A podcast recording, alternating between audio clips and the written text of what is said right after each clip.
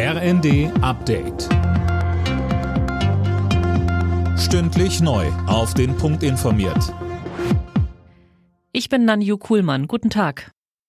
In Sachsen bleibt die Lage in Sachen Waldbrände extrem angespannt. Es regnet zwar etwas, das reicht aber nicht. Mehr von Tim Britztrup. Vom zuständigen Landratsamt heißt es, es falle nicht genug Regen, um das Brandverhalten und den Aufwand bei den Löscharbeiten zu beeinflussen. Seit Tagen sind hunderte Feuerwehrleute in der sächsischen Schweiz im Einsatz. Die Bundeswehr unterstützt das Ganze mit 13 Löschhubschraubern. Seit vergangenem Montag sind vier Feuerwehrleute verletzt worden. Im Waldbrandgebiet in Brandenburg ist die Lage aktuell unter Kontrolle. Dort wird in den nächsten Tagen allerdings wieder Hitze und Trockenheit erwartet. Die ukrainischen Getreidelieferungen über das Schwarze Meer sollen heute im Laufe des Tages losgehen. Das hat Präsident Zelensky mitgeteilt. Wegen des russischen Überfalls auf das Land hängen Millionen Tonnen Getreide fest. Vor allem arme Länder leiden unter den dadurch steigenden Preisen.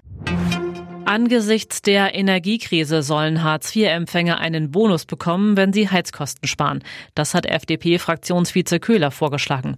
Mehr von Tom Husse. Derzeit sind die gestiegenen Preise für viele Menschen der wichtigste Anreiz, um Gas einzusparen, sagte Köhler dem RND.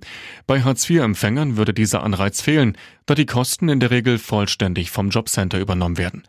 Köhler schlägt deshalb vor, dass Hartz-IV-Empfänger, die weniger Gas verbrauchen, einen Großteil der eingesparten Heizkosten ausbezahlt bekommen. Das könnten dann beispielsweise 80 Prozent sein, so der FDP-Mann weiter. Immer mehr Städte in Deutschland knipsen das Licht an Wahrzeichen und markanten Gebäuden aus, um Energie zu sparen. Das geht aus einer Umfrage des evangelischen Pressedienstes hervor. Dazu gehören unter anderem Berlin und Hannover. Städte wie Hamburg, Bremen und Kiel wollen nachziehen. Alle Nachrichten auf rnd.de